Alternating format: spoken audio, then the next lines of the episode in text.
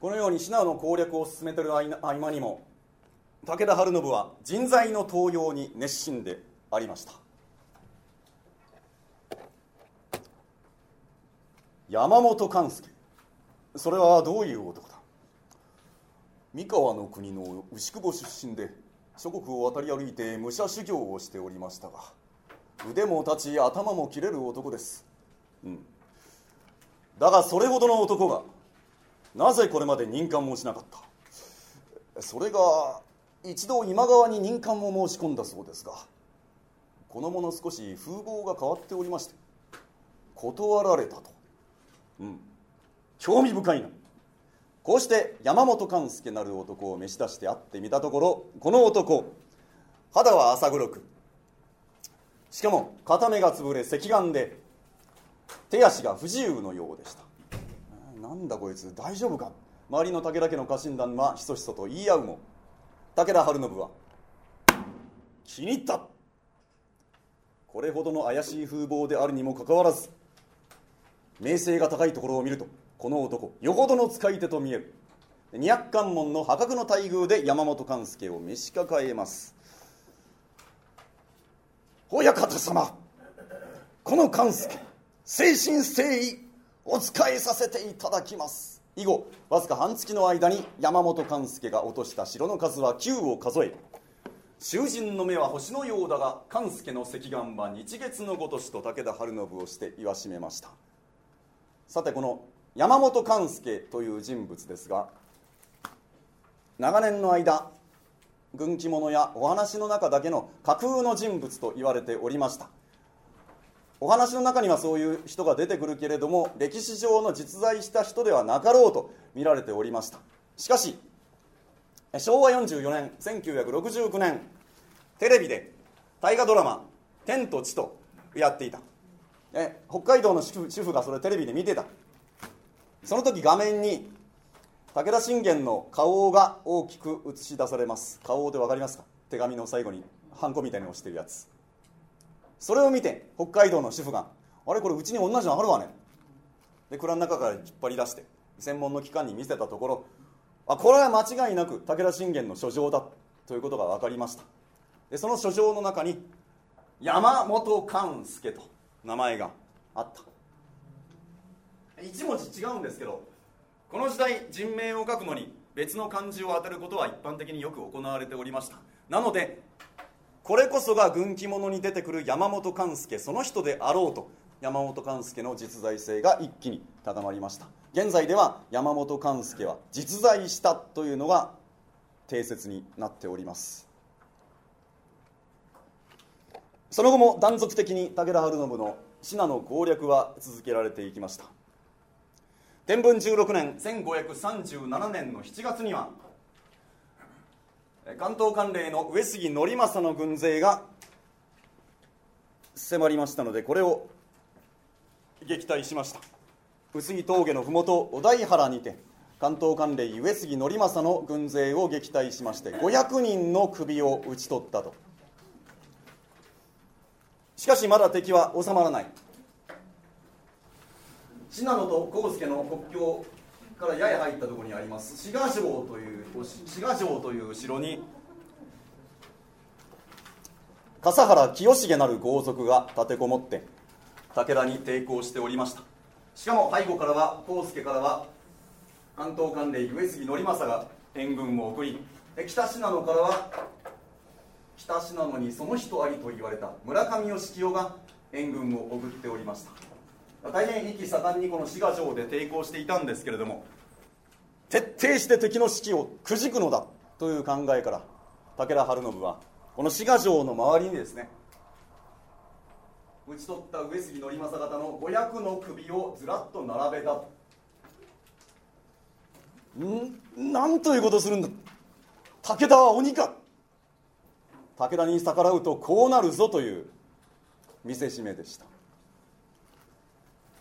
こうなったらもう打って出るしかない。大手門を開け。バカバカバカバカ。と笠原清重駆け出していきまして散々に戦いますが笠原方の武士は次々と撃たれていき笠原清重も死を覚悟してついに自害しました。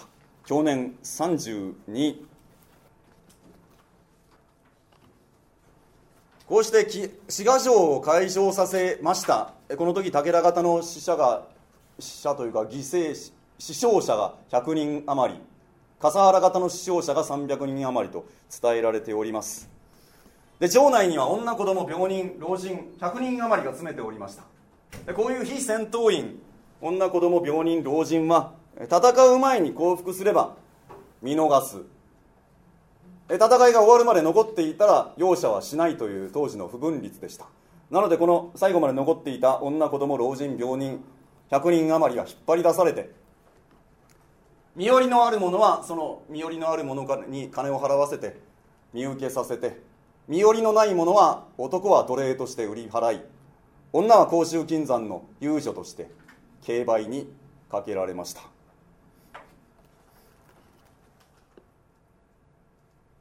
その後も信濃での戦い延々と続いていきます。天文17年1548年には北信濃にその人ありと言われた村上義清が立ちふさがります。この村上義清に武田晴信散々の煮え湯を煮え湯を飲まされることとなります。天文17年1548年上田原の戦場にて向かい合う村上義清と武田晴信の軍勢わーわーと双方攻め合いますが武田晴信は長い距離を行軍してきた末のことであり全軍が疲れ果てておりました。しかも晴信自身も持病の肺結核に苦しめられていた。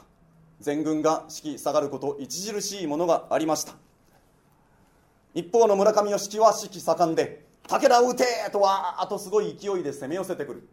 そこに板垣信方様討ち死にという知らせが届きます。何？信方が？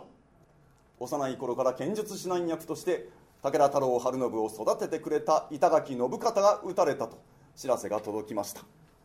信方がそんなバカな呆然自失とする武田晴信そこへさらにあまり虎勝様牛石に武田家臣団の両翼の片割れであるあまりあまり虎安あまり虎安あまり虎安あまり虎安様討ち死に名前間違えたんでもう一度言わせてください。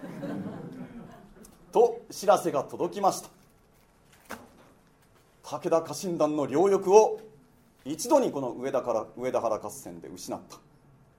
バカな板垣か浜りかうわーと取り乱す武田晴信でした。親方様お逃げください。逃げられるものか。板垣あまりの敵を撃つのじゃ。バカバカバカバカと駆け出そうとしますがズバッと敵の突き出した槍で腕を負傷してしまう。これ以上の戦は無意味です。一旦引きましょう。引けるものか板垣あまりの敵。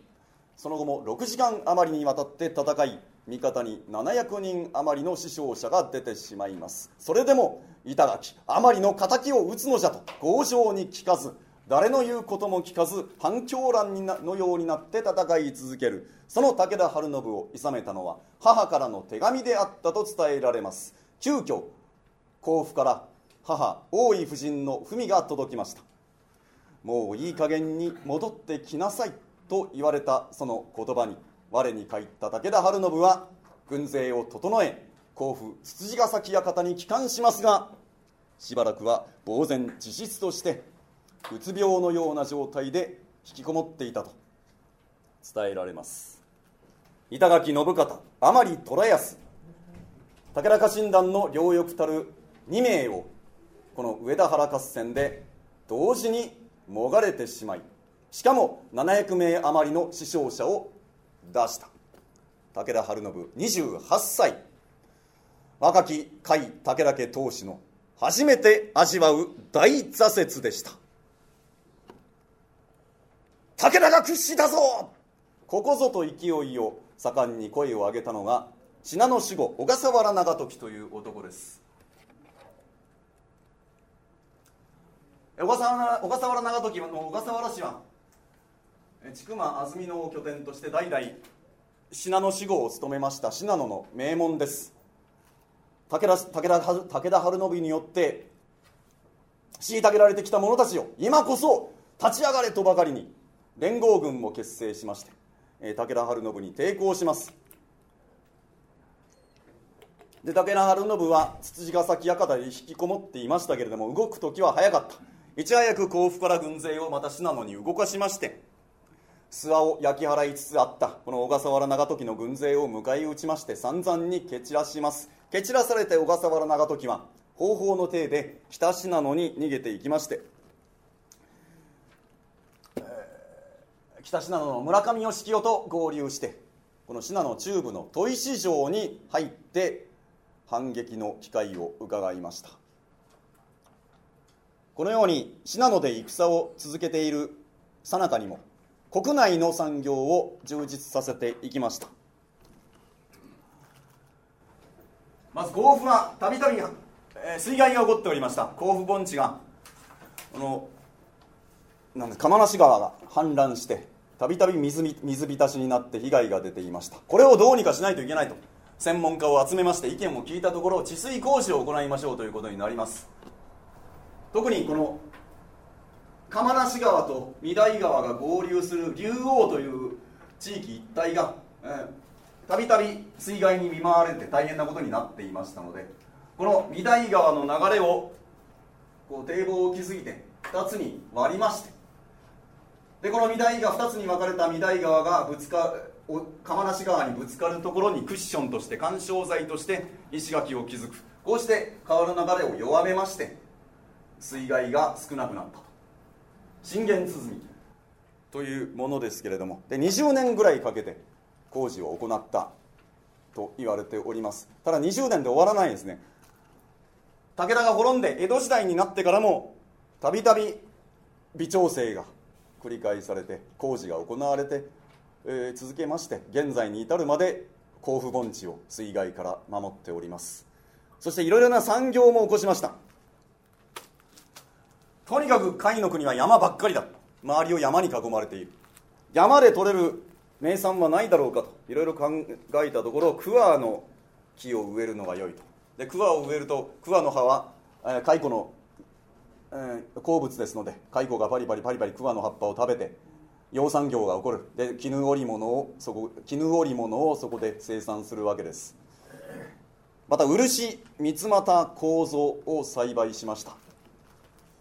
三つ股や構造は和紙の原料になります。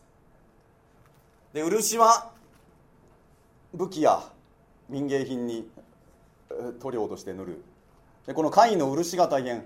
評判になって全国から貝の漆を求めて商人が集まってまいります。集まってまいりますと関所を設けて商人から通行税を取った。こういう通行税によっても甲斐の国が潤っていくことになりました。とにかく村上義清をどうにか下さなければいけない。天文19年1550年の9月。再度村上義清との戦いを行います。村上義清は信濃中部砥石城砥石城に立てこもっておりますけれどもこの砥石城を攻めに行った。でも今回も全くうまくいきませんでした。1ヶ月にわたり包囲を続けますが天然の妖怪たる砥石城はびくともしない。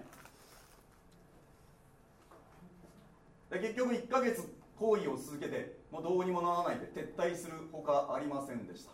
で撤退撤退を始めると砥石城の村上義清軍が勢い盛んに追撃してきて武田方に大損害が大被害が出てしまいます。俗に砥石崩れ砥石崩れと呼ばれる歴史的な大敗北に終わりました。こうして先の上田原に続き砥石城2度にわたって村上義清に大敗北を喫します。ちなみに武田信玄を2度まで任せたのはこの村上義清がただ一つの例です。これは正面から言ってもダメだなということで。真田幸隆に命じて砥石城は調略によって取り戻、えー、城を落としますけれども。この村上義清というものをいつまでものさばらしていてはためにならない本拠地を攻めようということで天文21年1552年に村上義清の本拠地である北信濃の桂尾城桂尾城を攻めます。で過去2回の煮え湯を飲まされていますので今回は大変慎重にやりました。あらかじめ桂尾城の城兵たちを買収しておきました。甲州甲州金をばらまいてですね戦いが始まったらすぐ武田武田方に寝返れと。で武田方に着いたら後の出世は思いのままだぞと。言葉巧みに誘ってありました。でそういう状況を整えておいて天文21年1552年に桂尾城に攻め寄せまして村上義清出てこいと盛んに挑発するとそれに応じて城兵たちが「あ武田の軍勢が来た」と。戦いもせずにわーっと出ていった「ああお前たちさては武田に買収されていたな」と気づいた時はもうどうしようもない。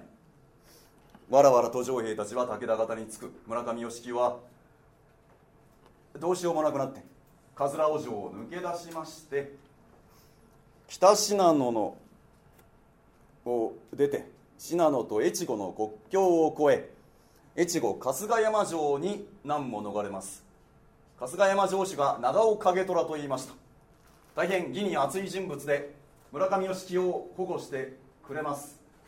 同じ頃やはり武田晴信に敗れた信濃守護小笠原長時も越後国境を越え春日山城に入り長尾景虎の保護を受けました。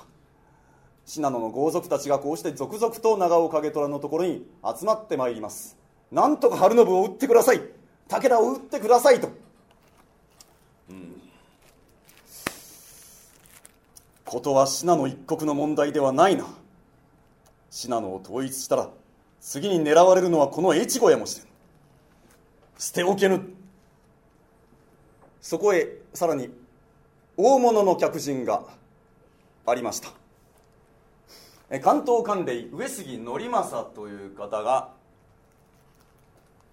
小田原城主北条氏康との戦に敗れ行き場に困ってやはり越後の国春日山城に逃げ込んでまいりました。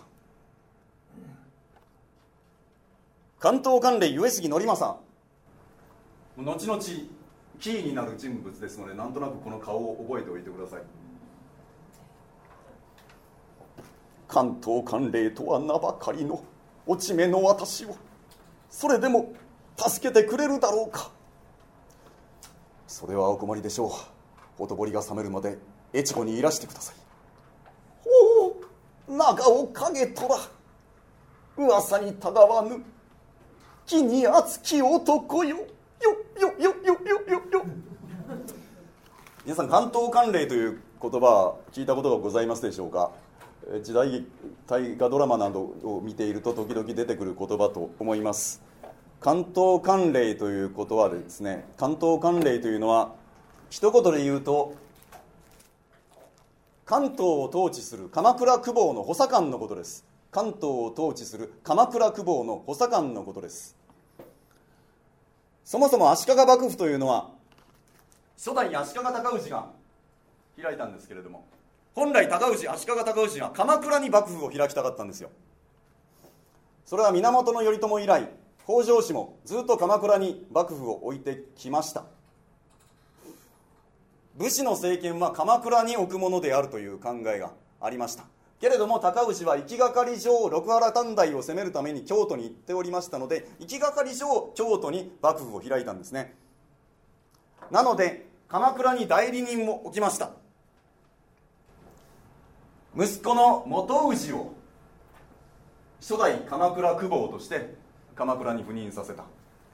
王がで義明が同じく息子の義明が嫡男の義明が二代将軍になって以後義明の子孫が足利将軍も世襲していくんですけれども関東では元氏の子孫が代々鎌倉久保を世襲していきました。そしてこの鎌倉久保を補佐する補佐官が関東管領という役職です。要は京都の足利将軍家の代理人です。この鎌倉久保と関東管領というのは。ただ代理人ではあるんですけれども後々は京都の足利将軍家と鎌倉の鎌倉久保家は対立したり敵対したりいろいろごちゃごちゃした関係になっていく。だから関東関連というとものすごい地位の要は地位ものすごく地位が高い関東を統治する鎌倉久保の補佐官が関東関連なんですけれども。戦国時代もこの頃になるとすっかり関東関連の地位も落ちぶれておりました。関東関連上杉則政は事実こうして北条氏康に敗れて戦に敗れて越後に亡命してきたわけです。亡命してきた上杉則政を長尾景虎は手厚く客人としてもてなしました。上杉則政は長尾景虎の人柄人柄に大変感じ入って素晴らしい。このような人物にこそ関東関連の地位はふさわしいとまで思うようになります。これが長尾景虎後の上杉謙信の運命を大きく変えることになるのですか。さて本日は武田信玄の生涯第1回信玄の出征から信濃侵攻そして村上義清との3度にわたる戦い関東関連上杉則政が長尾景虎のもとに亡命してくるまでお話ししました。次回川中島の合戦です。お楽しみに。本日も左大臣光永がお話しいたしました。ありがとうございます。ありがとうございました。